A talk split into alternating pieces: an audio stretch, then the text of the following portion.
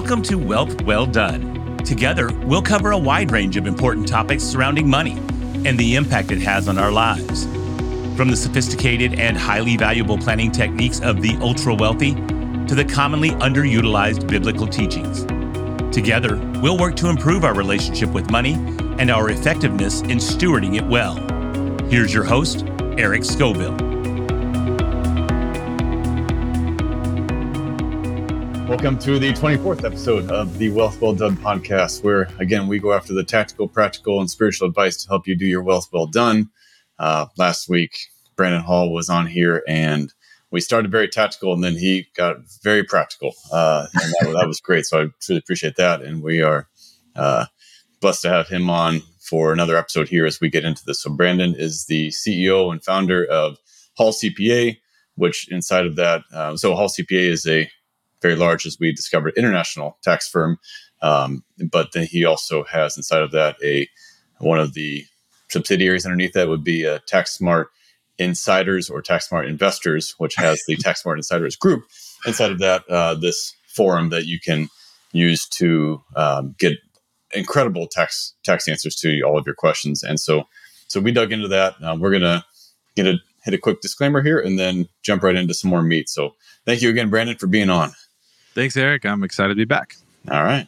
All right. So as always, this is educational, informal, not meant to be specific uh, tax advice or financial advice to you. Please consult your team and make sure that you are deciding uh, with with experts there what, what makes the best sense for you. But none of this is, is meant to be specific tax or financial advice to you. Um, all right. So we finished up last week, Brandon, going into this idea of of where's the best use of our time, because it's not mm-hmm. just about uh, R O I on on the dollars here. So you might give up a few percentage points by choosing to be passive inside and in, uh, inside real estate investments rather than active. Mm-hmm. Um, and but what's that worth in terms of your time and your family and your involvement and, you know, deathbed type regrets and other things like that, which is so powerful. Um, but you, you hit on something as we talked about this, uh, this idea of, well, I know that I can use, and, and most people don't. So this is, this is, you know, you're fluent in this language and I'm, I'm growing in this language of understanding um, just how someone can effectively uh, manipulate their tax rate down, their effective tax bracket down to whatever rate they want mm-hmm. and, or, or close thereto. And, um, you know, we, cause we always hear about, you know, how the wealthy, you know, Donald Trump, you know, doesn't, you know, paid two percent in taxes, and Elon Musk, you know, didn't pay taxes. And we, we know all that stuff. We hear that. And we accuse the ultra wealthy of, you know, being fraudulent or something along those lines, which is not the case because they are heavily under the microscope. Not not always, but most part, they're heavily under the microscope.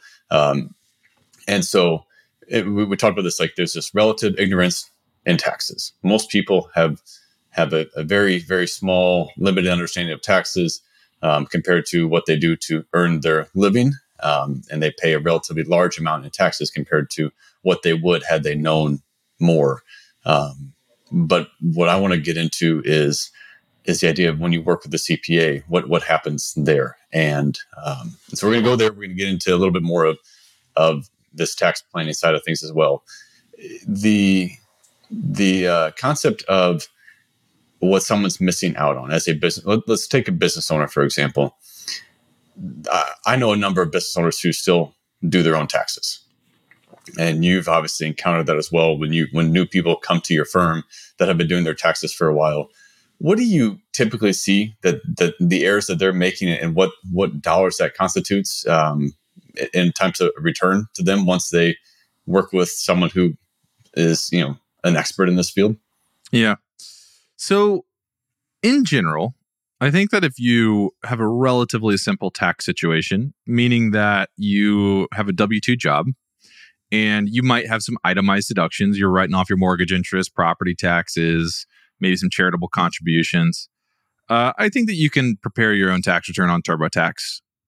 Yeah. I think that the mistake is thinking that because I've been preparing my return on TurboTax for some time, because I've had a simple situation, Um, I can also prepare my own return when I start my Schedule C business or when I start investing in real estate. Because the second that you add a business or a rental property to your return, you've just ten X'd the complexity. uh, the I R S actually has publications that go over how to prepare all these ex- extra forms that you have to prepare. Uh, so they have like an instruction manual for Schedule E and Schedule C. And at the very bottom, they will tell you how much time it takes the average non-professional tax person to prepare those forms. And it's not unheard of to see like fifty hours uh, listed there. So again, the the what a lot of people, the, the mistake. Not that, that the average of, person, non-professional, spends fifty hours doing right, this. They right, should. And instead, right. they are... Ha- Well, right, right. We'll, we'll keep the language right. P G. And they have like part of those fifty hours too is understanding the tax code. So like what happens is you get a rental, you go on to TurboTax and you just start plugging in numbers based on the TurboTax prompts, but you don't actually understand what you're doing. So like the mistake that we see a lot of D I Y preparers make, especially as it pertains to real estate, is taking deductions that they cannot claim or that loss after depreciation, claiming that against their W two income, mm-hmm. even though they're not a real estate professional or it's not a short-term rental property. Um, and if we take it further, because sometimes people can figure that out. So sometimes there are really good D I Y tax preparers. Like they actually want to learn the tax code and they spend a lot of time learning it and reading it and consuming content.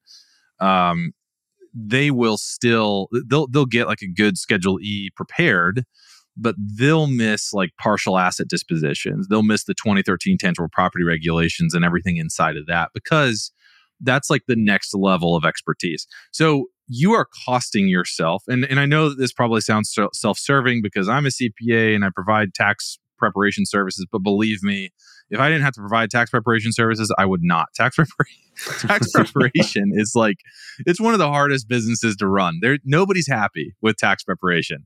The clients aren't happy because my C P A takes forever to get the stuff done. They sent me this fifty-page organizer. The C P As aren't happy because we've got a ton of tax returns to do and we don't get a life, right? So nobody's happy. So if I didn't have to prepare tax returns, I wouldn't. But the reality is, is that it's still better to get somebody that understands this process and how to complete the forms and all the stuff that goes behind it rather than doing it yourself, because you are costing yourself money. Uh, you will make mistakes that cost money, but even if you don't make mistakes that cost money, you are costing yourself money and or time. And if you could have spent the same time growing your business or expanding your income, you are absolutely costing yourself money. And you have to look at it like that. There's a lot of D I Y preparers. They prepare them on TurboTax for like ninety bucks.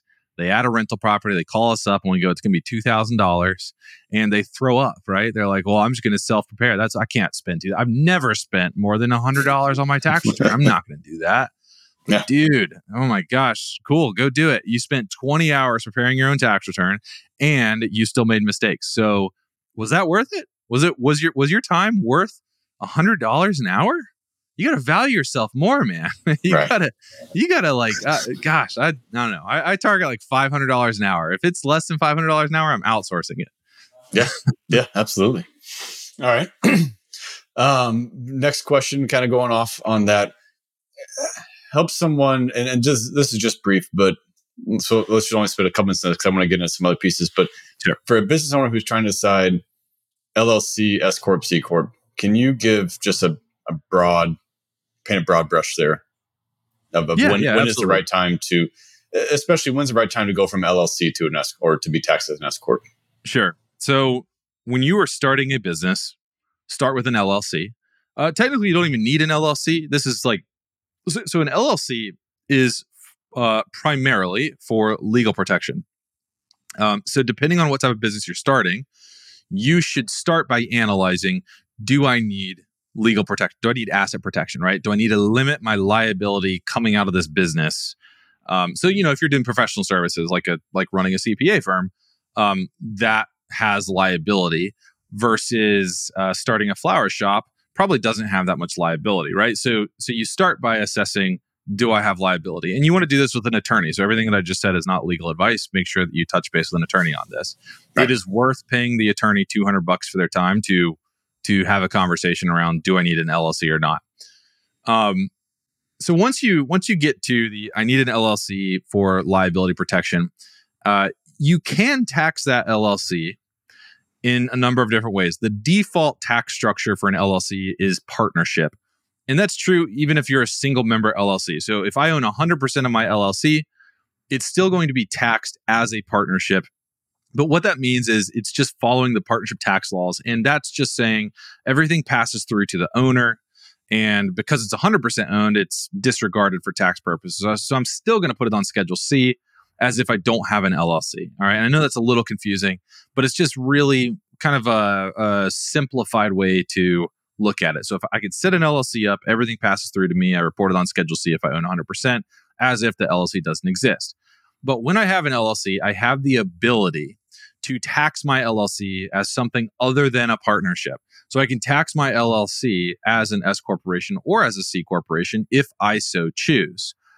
Um, most people will tax their, their L L Cs as an S corporation once they hit an, a certain earnings threshold. That earnings threshold used to be about fifty thousand dollars. Now it's probably like eighty thousand dollars to ninety thousand dollars because of Q B I, Qualified Business Income, which is that twenty percent deduction on my business income. And I can explain a little bit of that um, if you yeah, want me to. Okay. So, so when I, well, let's say that I'm netting one hundred thousand dollars and I'm reporting it on Schedule C. Um, I pay a fifteen point three percent self-employment tax on that one hundred thousand dollars before we even consider my marginal tax and my state tax rates. All right. And that fifteen point three self-employment tax is both halves of the employer, uh, employer and employee FICA and Social Security taxes, uh, Medicare and Social Security taxes. Sorry. So FICA taxes. So when you're a W two employee, you pay that seven point six five percent payroll tax and your employer pays that seven point six five percent payroll tax, right? That yep. you pay one half of Social Security. Your employer pays one half. You pay one half of Medicare. Your employer pays one half. When you're your own employer, when you run a business, you get the wonderful privilege of paying both halves, the employer and the employee. So now your tax rate's fifteen point three percent on every dollar of net income that you earn. And again, that's before we even factor in my marginal and state taxes. So you can very quickly get to like a fifty percent effective tax rate running a business. One way to reduce exposure to that FICA tax is to tax my L L C as an S corporation. Uh, because when I tax my L L C as an S corporation, I'm going to be, pay myself a W two wage. And the remainder amount of my profits that does not come out as a W two wage would avoid that fifteen point three percent tax. So on my one hundred thousand dollars net income example, if I run it as a Schedule C, uh, single member L L C, I'm going to pay fifteen thousand three hundred dollars in self-employment taxes. If I were to tax that L L C as an S corporation, and maybe I pay myself seventy thousand dollars in wages, the remaining thirty percent comes out as net profit, just passes right through to me. Uh, only the thirty thousand dollars that passes right through through to me is avoiding that fifteen point three percent tax, which saves me about forty-five hundred dollars in taxes or so. It's about, yeah, about forty-five hundred dollars in taxes. Um, so instead of paying fifteen thousand three hundred dollars in self-employment taxes, because I'm I'm taxing myself as an S corporation and I'm paying myself a W two wage of seventy thousand dollars, I'm only going to pay eleven thousand dollars or so, ten thousand five hundred dollars in self-employment taxes. So that's why people look to that S corporation. But as I mentioned, it's a little sticky now. Uh, pre twenty seventeen, it was super. It was it was a pretty straightforward calculation. Once I net forty-five, fifty thousand bucks, I right. switch over to S corporation. Uh, but now you, you can't just make that determination. And this is where the online like influencers kind of get it wrong, because they'll just tell you, hey, is, if you're making money, go tax it as an S corporation. And by the way, when you tax it as an S corporation, you're going to be out of pocket another two thousand dollars for another tax return, right? So that right. you got to factor that into your overall savings, um, because those are complex tax returns that you should not D I Y. But uh, now that we have Q B I, Qualified Business Income, it's a twenty percent deduction on business income. The problem is my W two wage that comes out of the S corp is not considered business income. Okay, so if I was netting one hundred thousand dollars on Schedule C, single member L L C, and I qualified mm-hmm. for Q B I, I would get a twenty thousand dollars tax deduction just from Q B I. This this one ninety-nine A tax deduction. If I pay my, if I tax it as an S corp and I pay myself a seventy thousand dollars W two wage, now my Q B I deduction is the remaining thirty thousand of profit times twenty percent. So it's six thousand dollars. So my delta is losing a fourteen thousand dollars tax deduction in order to gain forty-five hundred dollars in tax savings from self-employment. So you have to do that calculation with your accountant to yep. figure out what's the right time to tax myself as an S corporation. Um, okay. And it can get pretty pretty gnarly pretty fast. So make make sure that you do this with professional help. All right. Thank you for going after that. Um, and that was probably a monologue. I probably just went well, like five it, minutes. I yeah, apologize. But, but no, no, no. That's all right. The, the whole idea behind this is to is to to bring value there. I imagine that that brought value to some people. um, I want to get into next um, tax planning. Okay, so, we, so back to this whole idea, you know, Donald Trump or anyone else you know, who we yeah. see in the media that that you know pays a very low amount of taxes. Um, how do they do that? And so we talked a little bit about real estate, and you can you got to be careful not to let the tax tail wag the dog, um, because it needs to factor into your life lifestyle too with this. But what type of tax planning? What does tax planning look like for someone? And how would someone like someone who's only vaguely familiar with some of these concepts, like, will you help paint a little picture that way they can understand a little bit more of, of what it might look like to work with to work with Hall C P A or some other C P A that is equally, you know, kind of qualified as you guys? Yeah. So there's different uh, philosophies that uh, around on tax planning. Um, I think that the the traditional accountant's approach to tax planning is at the end of every year. Uh, like in December, we will basically create a draft tax return. They call it a pro forma. So we'll go into our software and we'll basically uh, take all of your annual, this year's earnings, this year's stock sales, and all that stuff. We're going to put it into this draft tax return, and, and there's going to be an output, and that's what you're going to pay on April fifteenth. Um, a lot of th- that's the traditional view of what tax planning means. It's it's planning for the future payment that I'm going to owe, right? Uh, and then with that too, there'll be like a quarterly touch base, like, hey, make sure that you pay fifteen thousand dollars this quarter in, in estimated payments. Uh, and that's valuable to a degree, but it's not very proactive. So our approach to tax planning is intake a client. So new client comes on board. Uh, we front load the a, a lot of the strategy call. We call them strategy calls, but a lot of the planning calls. Um, so, so in the first thirty days of a new client coming on board, we're going to have multiple calls with them to understand what are their goals, what are they trying to achieve, what does their situation look like, and then we're going to follow that up with, hey, based on what you told us, here are the highest ticket items for you to focus on. Um, so we will basically map it out with an action plan and show people you need to be knocking this thing down or, or these steps down by the end of the year or by this due date in order to optimize your tax position. Uh, so we we kind of do more of this. It's almost like, honestly, it's almost like education, to be honest. I mean, it's it's a lot of us doing an intake and doing an analysis, but then we have to teach the client why this is important to them and what they need to do specifically in order to execute on the strategy that we are are essentially proposing to them. Um, but we, you know, even then we take a different approach to, I think what a lot, even some accountants that have, that have followed in our footsteps and kind of um, copied our model, what they do is they will pitch you like a hundred strategies. um, and again, like we're very big believers of return on your time, return on hassle. Like if you haven't picked that up yet, um, then go, go back and listen to the other episode that we just filmed. Right.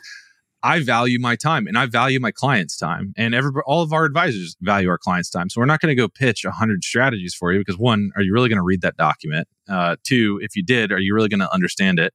And three, are you actually going to execute on all that stuff? Probably not. So what we do instead is we try to sift through and figure out what are the top three to five things that we want you to focus on. And then we're going to hold you accountable to that over, you know, the next year of working together. So that's our approach to tax planning. It's a little unconventional. Um, you know, it's not just a once a year, here's your pro forma, here's what you're going to owe in April. It's a, it's an ongoing relationship that we're developing with the client to understand who they are, what their goals are, and what strategies we can kind of layer into their life so that they can mitigate taxes without having to go way out of their way and do something they don't want to do. We've yeah. told people, yeah, the short-term rental loophole is amazing, but like, it's not for you. You're not like, if, if I went to a C P A, m- me personally, if I went to a C P A and they pitched me on a short-term rental loophole, hopefully they asked enough questions to realize I value my time. And, uh, and not to say that like, that's not valuable. It is, but mm-hmm. the way that I value my time, I don't want to self-manage a short-term rental. So hopefully they figure that out and they say, yeah, you could save money, but like, this doesn't align with who you are and what you yeah. want now.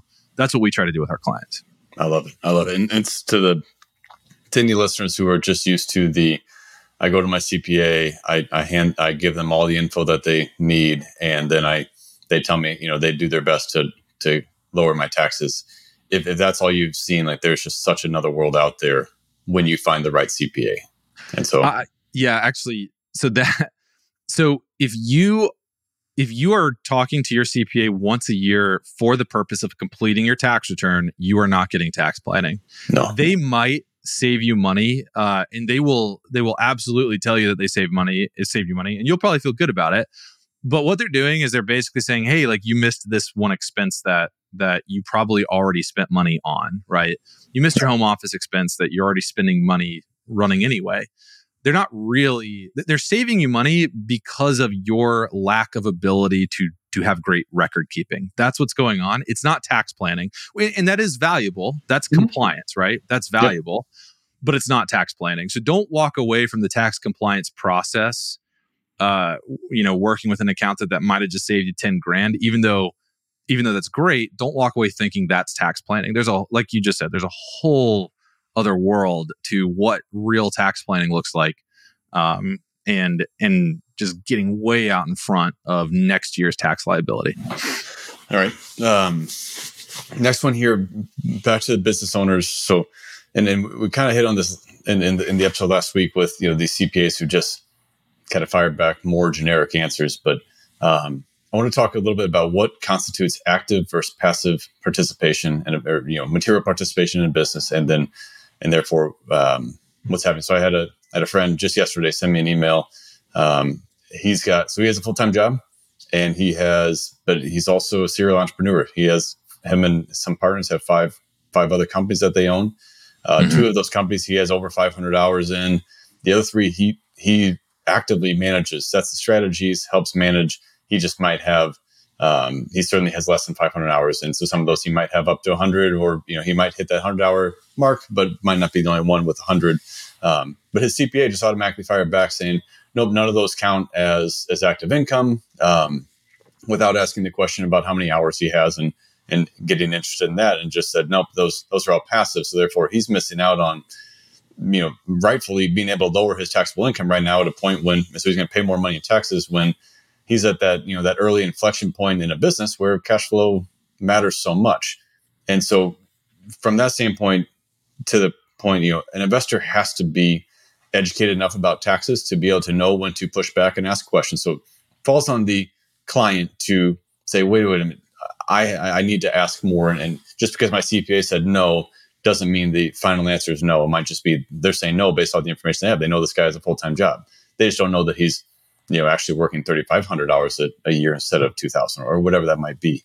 Um, so can you hit on just a little bit, help someone understand what, what constitutes active versus passive income?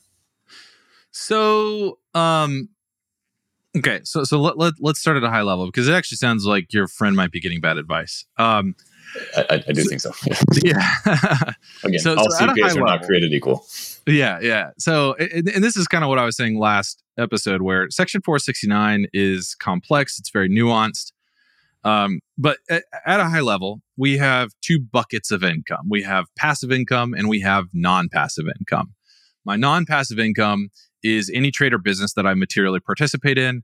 My passive income is all rental activities, unless I qualify as a real estate professional, and any trade or business that I do not materially participate in. So, uh, so all my real, all my rental real estate, you know, I'm investing on the side. If I'm not a real estate professional and it creates losses, those losses are passive losses. They go into my passive bucket and they get suspended if I don't have passive income because my W two income, my business income, is in a different bucket of income. It's in the non-passive bucket of income. All right. Yep. And and the reason that it's in the non-passive bucket of income is because, you know, I, I'm I'm working two thousand hours a year at my W two job. That is material participation. Or I'm working two thousand hours at my business. That's material participation. Like I am materially participating in my C P A firm. So that goes into my non-passive bucket. If I go buy a rental property tomorrow, cost seg, bonus depreciate it, it creates big tax loss. I can't use that to offset my C P A firm income because that rental goes into that passive bucket. Now, the problem arises when I start investing in different businesses, okay? Much like your friend has. When I start investing in different businesses, there are different opportunities. Um, that, depending on my role, uh, I may or may not be materially participating in each one of those uh, additional businesses. Um, but in general, there are seven material particip- not in general, there are seven material participation tests. You only have to meet one of them. Uh, it is looked at on an activity by activity basis. So business by business or rental property by rental property, unless you make some sort of grouping election. Um, but I only have to meet one of those tests per activity. So if I invested in this separate business and I'm spending five hundred hours a year helping operate that business, uh, then that time, that, that would be material participation, right? So that would be a non-passive activity. All right. And, yeah, and that non-passive activity would be grouped with my other non-passive income, right? My yeah. my C P A firm income, my W two. Now, the question would be, what type of hours are we spending during those five hundred hours, right? Because there is a differentiation between what is an investor hour, yep. where, uh, meaning what would any investor do uh, versus what would an operator do? So we kind of have to differentiate between those two. So I'd, You know, if your friend reached out to me, I'd be very interested to kind of look at what type of time, what are we really doing in each one of these businesses? And, and maybe I'll, I'll spend some time, just because there are a couple of things I want to get to with you. I'll spend some time in a future episode, or maybe with Tom, you know, in the next weeks, going into into those those qualities of, of, okay. of the hours. So yeah, yeah. So the quality of the hours matters. Uh, that's what we run into with real estate investors all the time. They'll say, "I have five hundred hours of listening to podcasts and going to conferences," but it's like, ah, that's not actually operating your rentals, though, so that Searching doesn't count. Zillow. right, right, exactly. Yeah, right. I got, got realtor dot com up for eight hours a day. That counts, right? No. Right. um, So it does it does matter, but five hundred hours uh, is pretty significant. And uh, if you're investing in various businesses and you're spending, you're, you're, you are spending five hundred hours helping operate those businesses, yeah, that's a material participation activity.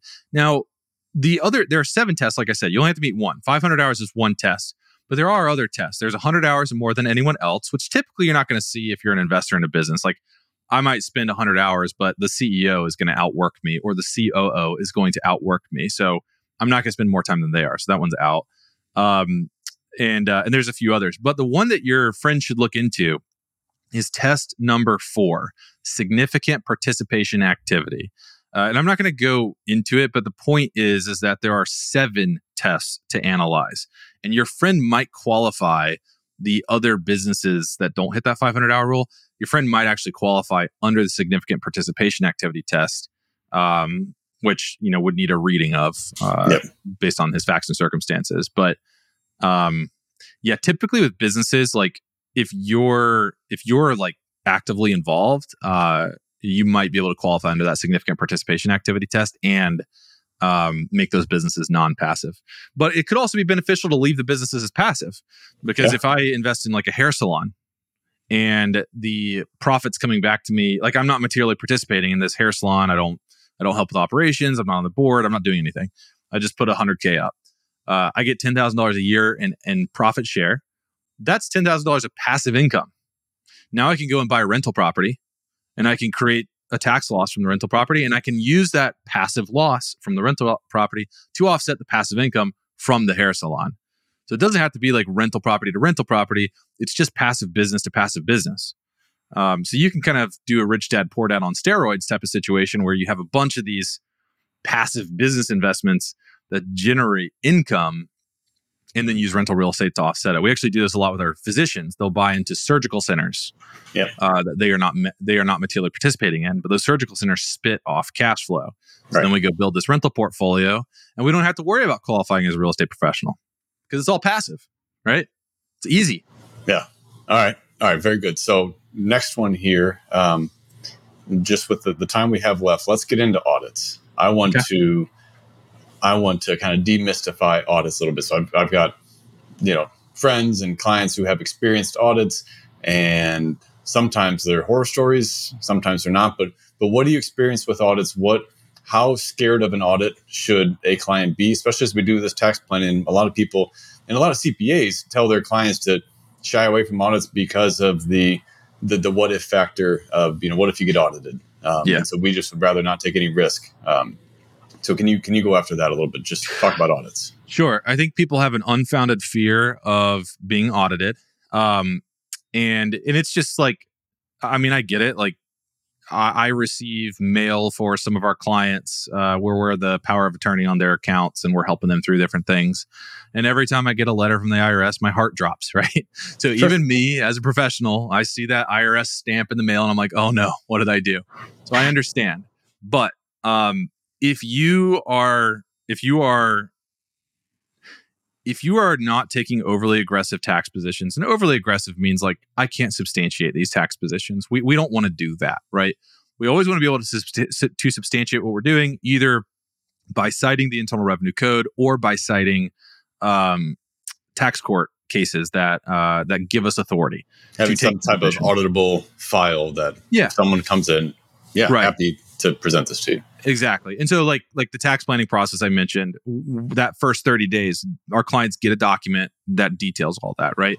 Yep. So the idea is, if I can substantiate my positions, then I should not be scared of an audit as long as I'm doing the documentation that's required on an ongoing basis.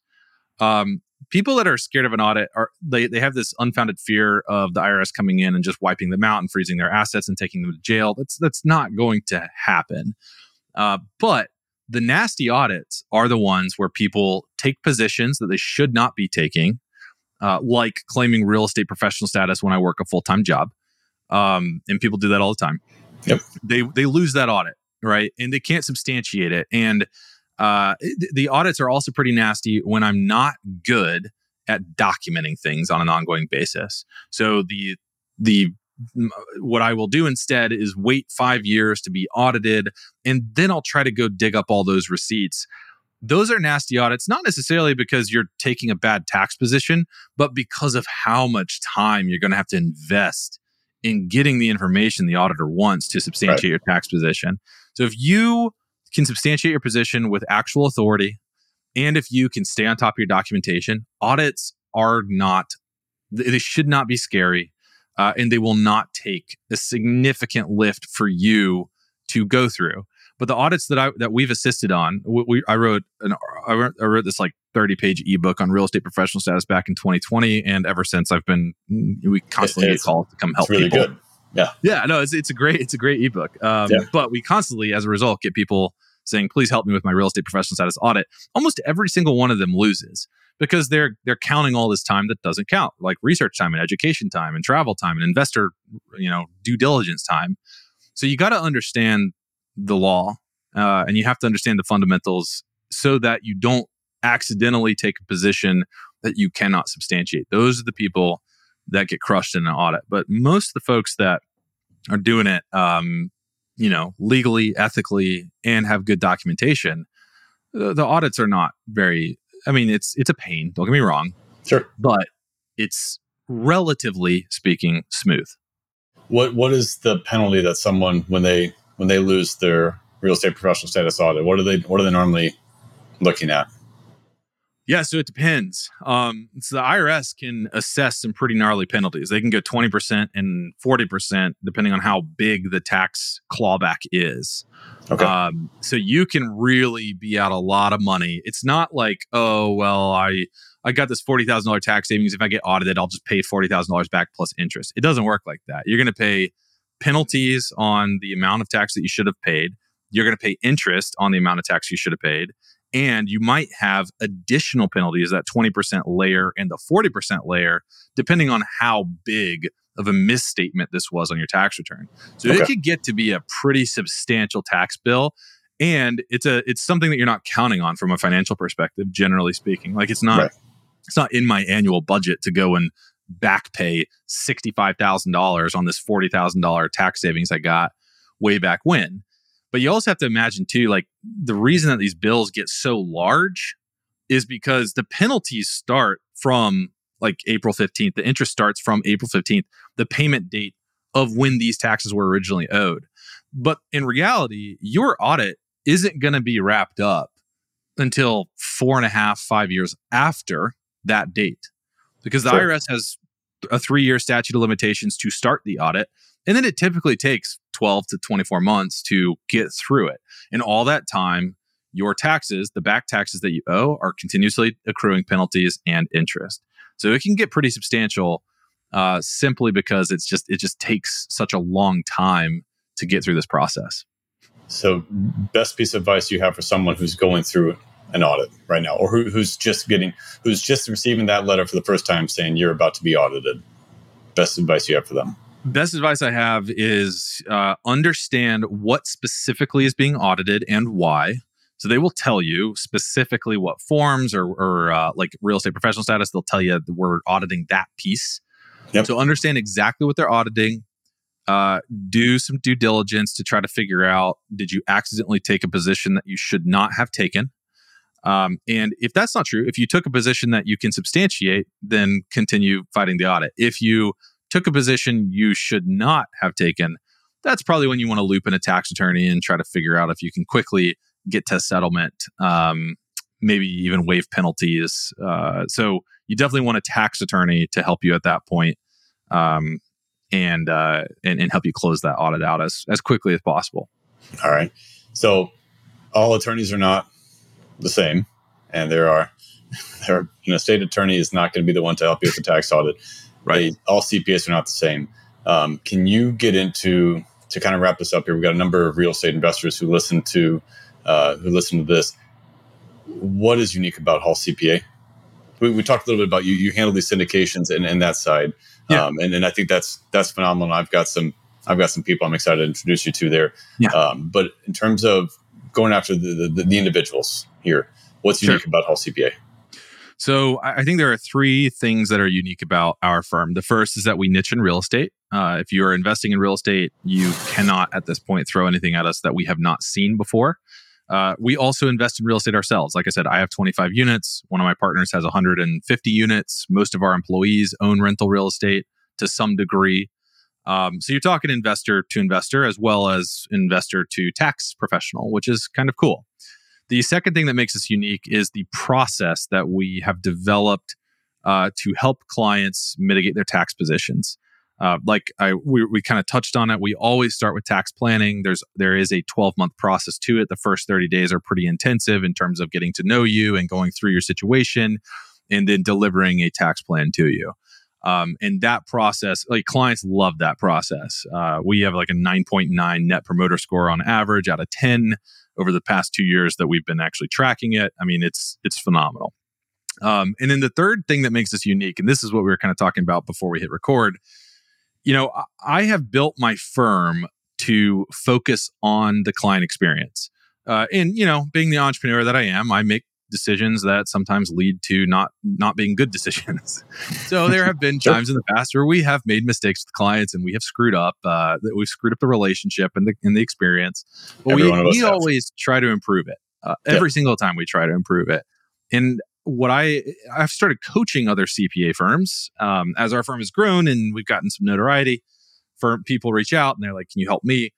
And the number one thing that I see is just there's no real process around making sure our clients are getting what they want and being proactively communicated with on an ongoing basis. Uh, something really simple is think about your your accounting relationship that you have right now, um, and uh, and how long does it take them to reply to an email?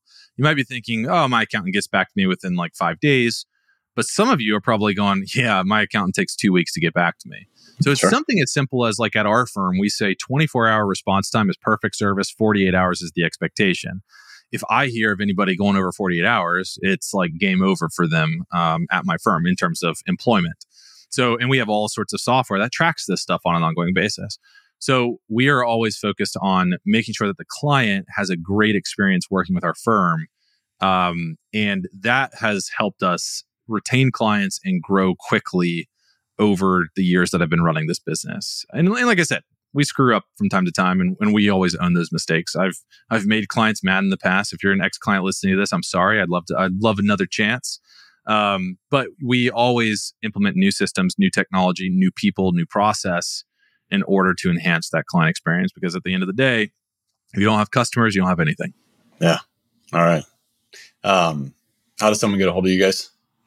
So if you want to explore a client relationship, you can hit us up at w w w dot the real estate c p a dot com. And uh, you mentioned it a little bit ago, but if you are interested in checking out our Tax Smart Insiders, uh, what did I just say? Yeah, if you're interested in tech, checking out our Tax Smart Insiders community, uh, which is kind of the bridge between free content and premium service. Uh, you can go to tax smart investors dot com slash free dash trial. So either one of those, we'd love to have you. Okay. Very good, Brandon. I, I truly appreciate your time and the uh, the expertise that you've shared with us over the last couple of weeks here. Um, and, and just any listeners, I, I'm absolutely validating this. Um, that that Tax Smart Insiders Club that they have is is so helpful to me. And and like I said, I'm, I'm excited to to start sending some some clients your way on, on the C P A side, because it's just it, it's inv- it's it's it's hard to calculate a value to having someone who really understands that, because it, it's it's got an exponential return. It's not just what we see today, but it's where you're helping them grow to in the future. And it's not all about dollars and cents. It's also about life and everything else. And I think that you bring that perspective into it is, is incredibly unique. And and I, I just applaud and appreciate that. And and so again, thank you for your time today. And I would strongly encourage people to uh, to absolutely reach out to Hall C P A, as well as uh, check out this Tax Smart Investors website. Thanks for that. I appreciate it. Yeah, absolutely. All right. Uh, next week, we are going to get in with Brandon's partner. We are going to dig in. Um, we're going to dig into some of the, these things, some of the simpler things about uh, home office deductions and vehicle deductions. We're going to then get heavy into this whole thing called real estate professional status. And it's powerful. Uh, it's not meant for everyone. So we're going to dig into that. So thank you very much. Thank you again for listening to Wealth Well Done. Be sure to subscribe to the show on your favorite podcast player, and together we'll continue to improve our relationship with money and our effectiveness in stewarding it well.